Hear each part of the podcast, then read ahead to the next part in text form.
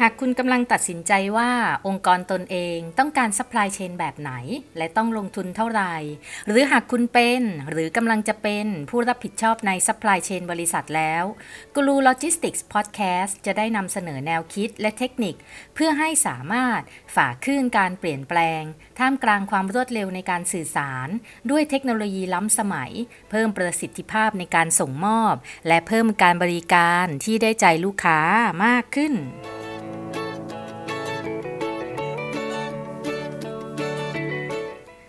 สวัสดีค่ะ ยินดีต้อนรับสู่กูรูโลจิสติกพอดแคสต์กับอินทิราสิทธิเวชหรือเรียกแบบที่หลาย ๆ ท่านเรียกกันว่าอาจารย์เดียค่ะ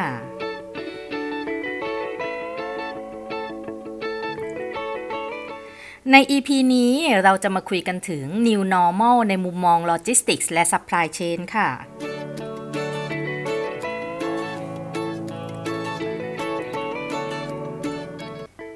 ใน 2 ตอนล่าสุดนะคะที่ได้มาเล่าแลกเปลี่ยนมุมมองให้กันฟังไป ก็คือมุมมองของคนทั่วไป และการทำธุรกิจสำหรับ SME และ Startup เมื่อจบโควิด -19 เนี่ยมันมี New Normal อะไรเกิดขึ้นบ้าง ซึ่งไอ้ new normal 2 อันที่ว่าไปนี่นะคะ ก็เล่าให้ฟังมาได้นานพอสมควรแล้วเนาะจนตอนนี้ในประเทศไทยก็เริ่มจะหมด ที่จะพบผู้ติดเชื้อแล้วนะคะ ในประเทศเนาะส่วนใหญ่ก็จะพบจากคนที่มาจากต่างประเทศ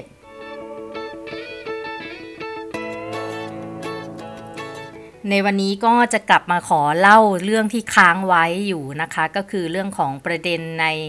new normal ของมุมมอง supply chain และ logistics หลังจบโควิด -19 ค่ะ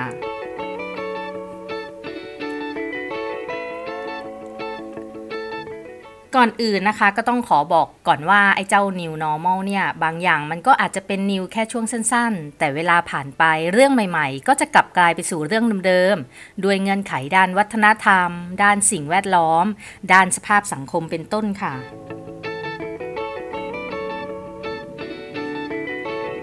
แต่ New Normal ที่น่าจะเปลี่ยนแน่นอนก็คือเรื่องของการนำเทคโนโลยีออนไลน์มาเกี่ยวข้อง เรื่องของภาวะเศรษฐกิจและการค้าขายที่เหมือนมันโดนรีเซ็ตไปจากการหยุดกิจกรรมบางอย่างในวงการอุตสาหกรรมและการค้าขายพอเปิดกลับมาใหม่ ทุกคนเลยต้องปรับตัวกันใหม่ ทั้งเรื่องภาวะต้นทุนที่แบกอยู่ในช่วงที่ไม่มียอดขาย หรือว่ายอดขายตกลงมาก จนกำไรไม่มีมีแต่เข้าเนื้อตัวเอง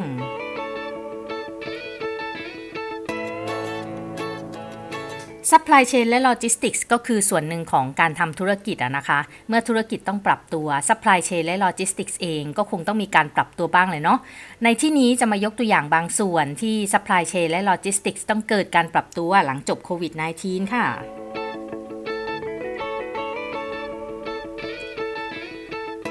ซึ่ง New Normal ในมุมมองของ Supply Chain และ Logistics หลังจบโควิด -19 อย่างแรกที่เห็นได้ชัดเจนมากก็คือเรื่องของ Delivery หรือการขนส่งค่ะ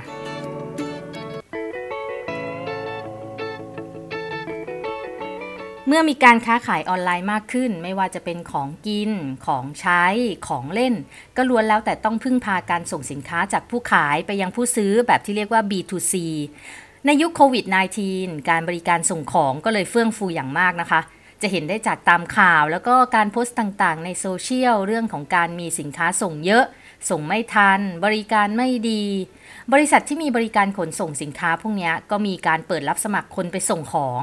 คนที่เคยอยู่ดีกินดี มีงานทำก็ได้เปลี่ยนมาทำงานบริการส่งสินค้า บ้างก็อาจเป็นการส่งแบบชั่วคราว บ้างก็อาจถึงกลับมาทำอาชีพนี้ถาวรกันเลย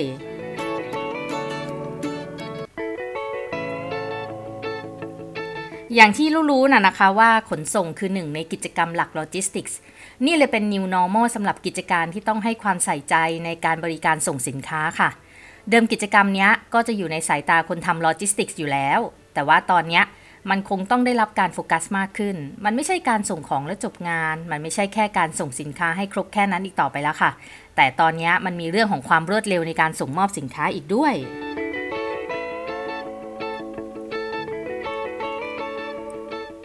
สำหรับ SME แล้วสิ่งที่ท้าทายใน New Normal หลังจบโควิด -19 ก็คือความสามารถในการตอบสนองต่อความต้องการของลูกค้า แต่ถ้าคุณสามารถทำให้ลูกค้าประทับใจและแฮปปี้กับการบริการของคุณในช่วงที่ลูกค้ากำลังประสบกับภาวะบางอย่าง ในช่วงที่ต้องระวังไม่ให้เชื้อโรคแพร่กระจายเนี่ย มันจะสร้างความประทับใจกับลูกค้าต่อธุรกิจคุณค่ะ แล้วเมื่อพอใจมากยิ่งขึ้นแล้วนะ การซื้อซ้ำก็จะเกิดขึ้น แล้วก็รายได้ก็เพิ่มขึ้นแน่นอนค่ะ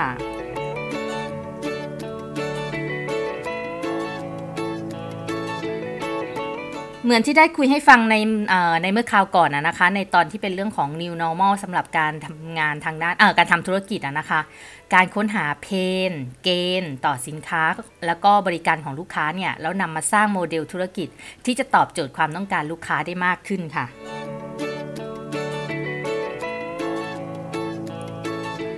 การสร้างหรือว่าทำลายประสบการณ์ในการเลือกซื้อสินค้าและบริการของลูกค้า ก็คือสิ่งที่จะส่งผลกระทบต่อธุรกิจ ไม่ว่าจะทำให้ธุรกิจเติบโตขึ้น หรือว่าเลวร้ายลงค่ะ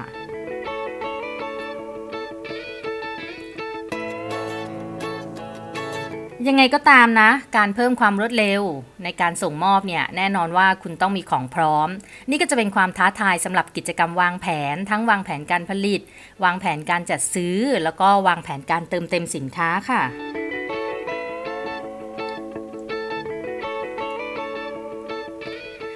นักวางแผนโลจิสติกส์จึงเป็นอีกหนึ่งหน่วยงานนะคะ ที่ต้องได้รับผลกระทบจาก New Normal หลังจบโควิด -19 นี้แน่นอน คุณจำเป็นต้องวางแผนให้มีสินค้าพร้อมขายเสมอ แต่ในขณะเดียวกัน คุณก็ไม่สามารถมีสินค้ามากมาย จนเกิดเป็นสต็อกจมใช่ไหมคะ แล้วก็ส่งผลกับสภาพคล่องของกิจการ ที่ยังร่อแร่หรือว่ากำลังฟื้นตัว การหาสมดุลระหว่าง demand และ supply จึงเป็นงานสำคัญมากขึ้นไปอีก มากกว่าเมื่อก่อนจะเกิดโควิด -19 นี่ค่ะ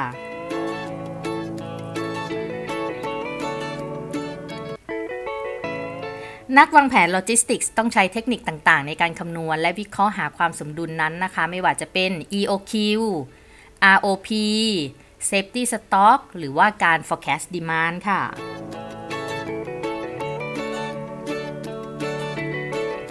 ในองค์กรใหญ่หรือว่าองค์กรที่เคยให้ความสัมพันธ์ เอ่อ โทษทีค่ะ ในองค์กรที่ให้ความสำคัญ กับการบริหารจัดการซัพพลายเชนและโลจิสติกส์มาอย่างต่อเนื่องน่ะเขาคงไม่มีความยุ่งยากเท่ากับเอ่อ SME ที่ยังไม่ได้โฟกัส หรือว่าอาจจะไม่เข้าใจในวิธีการวิเคราะห์ตรงนี้สักเท่าไหร่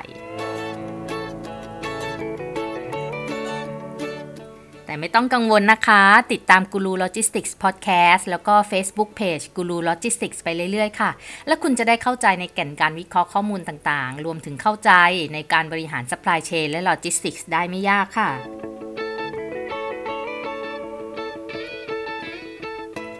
หนึ่งในเทคนิคที่จะทำให้การวางแผน demand และ supply มีความสมดุลกันก็คือการพยาการพยากรณ์ความต้องการลูกค้า ซึ่งสิ่งนี้ก็คือการนำข้อมูลย้อนหลังมาวิเคราะห์ ไอ้เจ้าข้อมูลย้อนหลังนี่แหละ เมื่อเกิด new normal อย่างหนึ่งคือการซื้อของออนไลน์ นั่นเป็น new normal ที่ logistics จะต้องให้ความสำคัญมันมากขึ้นด้วยนะคะ เดิมข้อมูลต่างๆ ที่คุณได้มานั้นอะ ก็อาจจะมาจากทีมขายที่ออกไปเยี่ยมลูกค้า หรือว่าความเห็นของทีมขาย ที่อาจไม่ได้นำมาวิเคราะห์ทางทางสถิติ แต่เป็นเพียงการใช้ประสบการณ์อย่างเดียว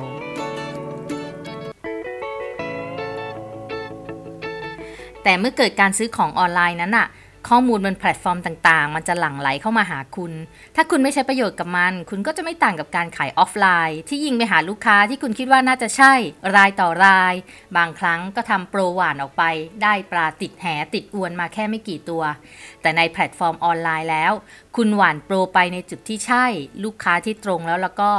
ปลาติดหัว เออโทษทีค่ะ ปลาติดแหติดอวนแน่นอนค่ะ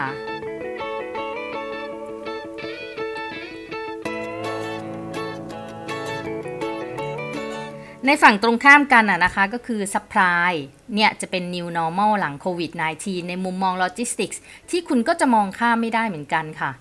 อย่างที่ได้คุยให้ฟังมาหลายตอนแล้วเนาะว่าเมื่อเกิดโควิด -19 เนี่ยการซื้อของมาขายหรือซื้อวัตถุดิบมาผลิตน่ะเกิดผลกระทบอย่างเห็นได้ชัด ไม่ว่าจะเป็นการนำเข้าจากต่างประเทศ แล้วเกิดการนำเข้าไม่ได้ ทั้งจากซัพพลายเออร์ไม่มีของ หรือว่าบริการขนส่งระหว่างประเทศมีจำกัด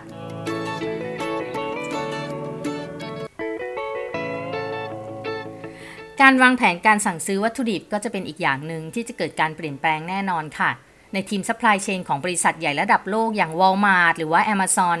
ก็ได้มีการคำนวณและวิเคราะห์แผนการสั่งซื้อ ซึ่งเขาก็ไม่ได้วิเคราะห์เพียงแค่ครั้งเดียวหรือว่าวางแผนครั้งเดียวนะคะ เขาทำกันหลายครั้งค่ะ แล้วก็นัก supply chain ในองค์กรสากลหลายคนก็พูดค่อนข้างตรงกันนะคะว่าในช่วงสามสี่เดือนที่ผ่านมานั้นน่ะไม่มีใครสามารถวางแผนระยะยาวในการสั่งซื้อของได้เลยทำให้ทำได้ก็เพียงแค่มอนิเตอร์เหตุการณ์ของโควิด -19 อย่างใกล้ชิด วางแผนระยะสั้น แล้วก็ระยะกลาง แล้วก็เตรียมความพร้อมเมื่อทุกอย่างกลับเข้าที่ เพื่อวางแผนระยะยาวได้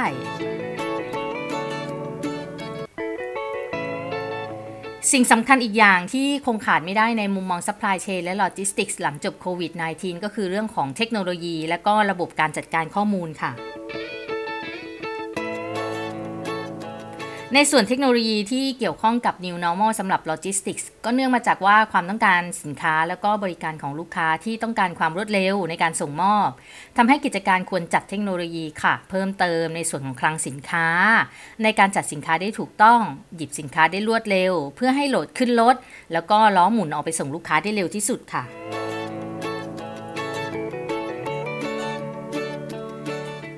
เทคโนโลยี ที่ควรเพิ่มความรวดเร็ว และความถูกต้องในการหยิบและจัดแบบง่ายๆ ก็อย่างการใช้บาร์โค้ดในการหยิบสินค้า หรือตรวจนับสินค้าอย่างที่ตอนที่แล้วที่เราคุยไปนะคะ เรื่องของบาร์โค้ดหรือว่า QR code กับการบริหารจัดการ supply chain หรือว่าการใช้ conveyor ในการเคลื่อนย้ายสินค้าขนาดเล็กถึงกลาง หรือว่าใช้ rack ที่ช่วยให้เกิดการใช้ประโยชน์ของพื้นที่ที่เก็บ เช่น rack แบบเคลื่อนที่ได้ค่ะ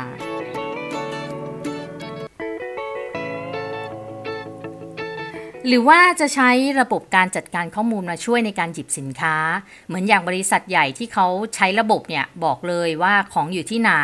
เช่น แค่ยิงบาร์โค้ดที่ใบหยิบสินค้า ก็จะแสดงจุดที่เก็บสินค้าได้เลยทำให้ไม่ต้องเสียเวลาหาค่ะ หรือว่าระบบจัดลำดับการหยิบ ให้โดยไม่ต้องไปหยิบ แบบย้อนไปย้อนมาหรือว่า advance ขึ้นไปอีกก็แค่ยิงบาร์โค้ดบนใบหยิบข้อมูลก็จะวิ่งไปที่จุดจัดเก็บ และโชว์แสงสีเขียวขึ้นที่จุดที่ต้องไปหยิบเลย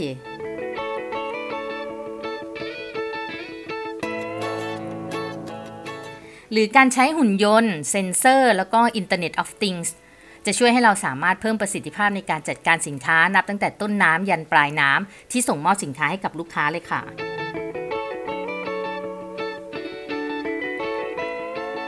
หรือการใช้ระบบ Google App Sheet มาใช้ในการสร้างแอปการบันทึกสินค้าเข้าออกก็ได้นะคะ อันนี้ฟรีด้วย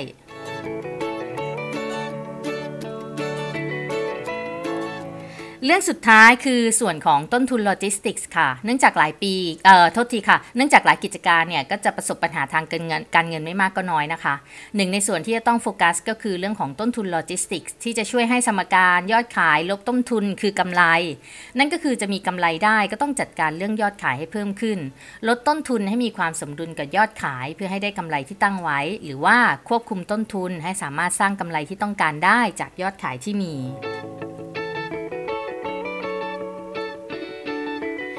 ต้นทุนโลจิสติกส์ก็เป็นอีกส่วนหนึ่งที่ต้องมีการลดหรือว่าควบคุมให้กิจการมีกำไรให้ได้นะคะ ซึ่งต้นทุนที่จะช่วยได้อย่างมากถึงมากที่สุด แล้วก็ง่ายถึงง่ายที่สุด แล้วก็เร็วมากถึงเร็วที่สุดก็คือต้นทุนสต็อกจมค่ะ เรื่องนี้ไม่พูดเยอะเจ็บคอ เปล่าค่ะ เพราะว่าพูดมาเยอะแล้ว ลดสต็อกจมได้ก็ลดต้นทุนกิจการได้ค่ะ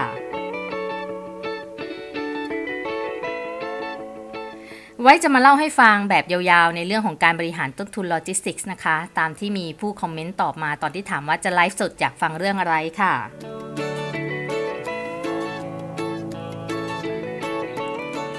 จากตัวอย่างที่ว่ามานั้นน่ะองค์กรทั้งหลายควรที่จะวางคนที่จะต้องวางแผนแล้วว่าจะดำเนินธุรกิจยังไงในยุคที่เศรษฐกิจดิจิทัลเติบโตขึ้นไปอีกเรื่อยๆ ไม่ได้หยุดเพียงแค่นี้หรอกค่ะ และซัพพลายเชนและโลจิสติกส์น่ะได้ย้ำหลายครั้งแล้วว่ามันเปรียบเสมือนเส้นเลือดของธุรกิจส่วนใหญ่ การมีเครือข่ายที่แข็งแกร่งและโซลูชันที่ทันสมัยที่หลากหลายช่วยให้ธุรกิจสามารถตอบโจทย์ ความต้องการของลูกค้าได้อย่างมีประสิทธิภาพเครื่องมืออัตโนอัตโนมัติต่างๆ ก็ช่วยให้กระบวนการบริหารจัดการซัพพลายเชนและโลจิสติกส์เนี่ยมันทำได้ง่ายขึ้น และช่วยเพิ่มประสิทธิภาพและกำไรให้กับธุรกิจอีกด้วย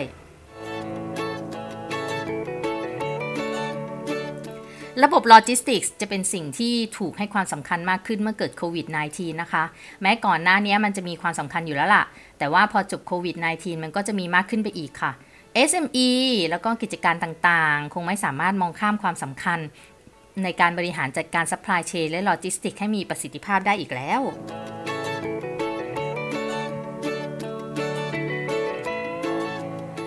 สนใจสอบถามขอคำปรึกษาด้านการเพิ่มประสิทธิภาพการจัดการ supply chain และ logistics ได้ค่ะ ทางอีเมลด้านล่างนี้ หรือว่าทาง Facebook Page Guru Logistics ก็ได้ค่ะ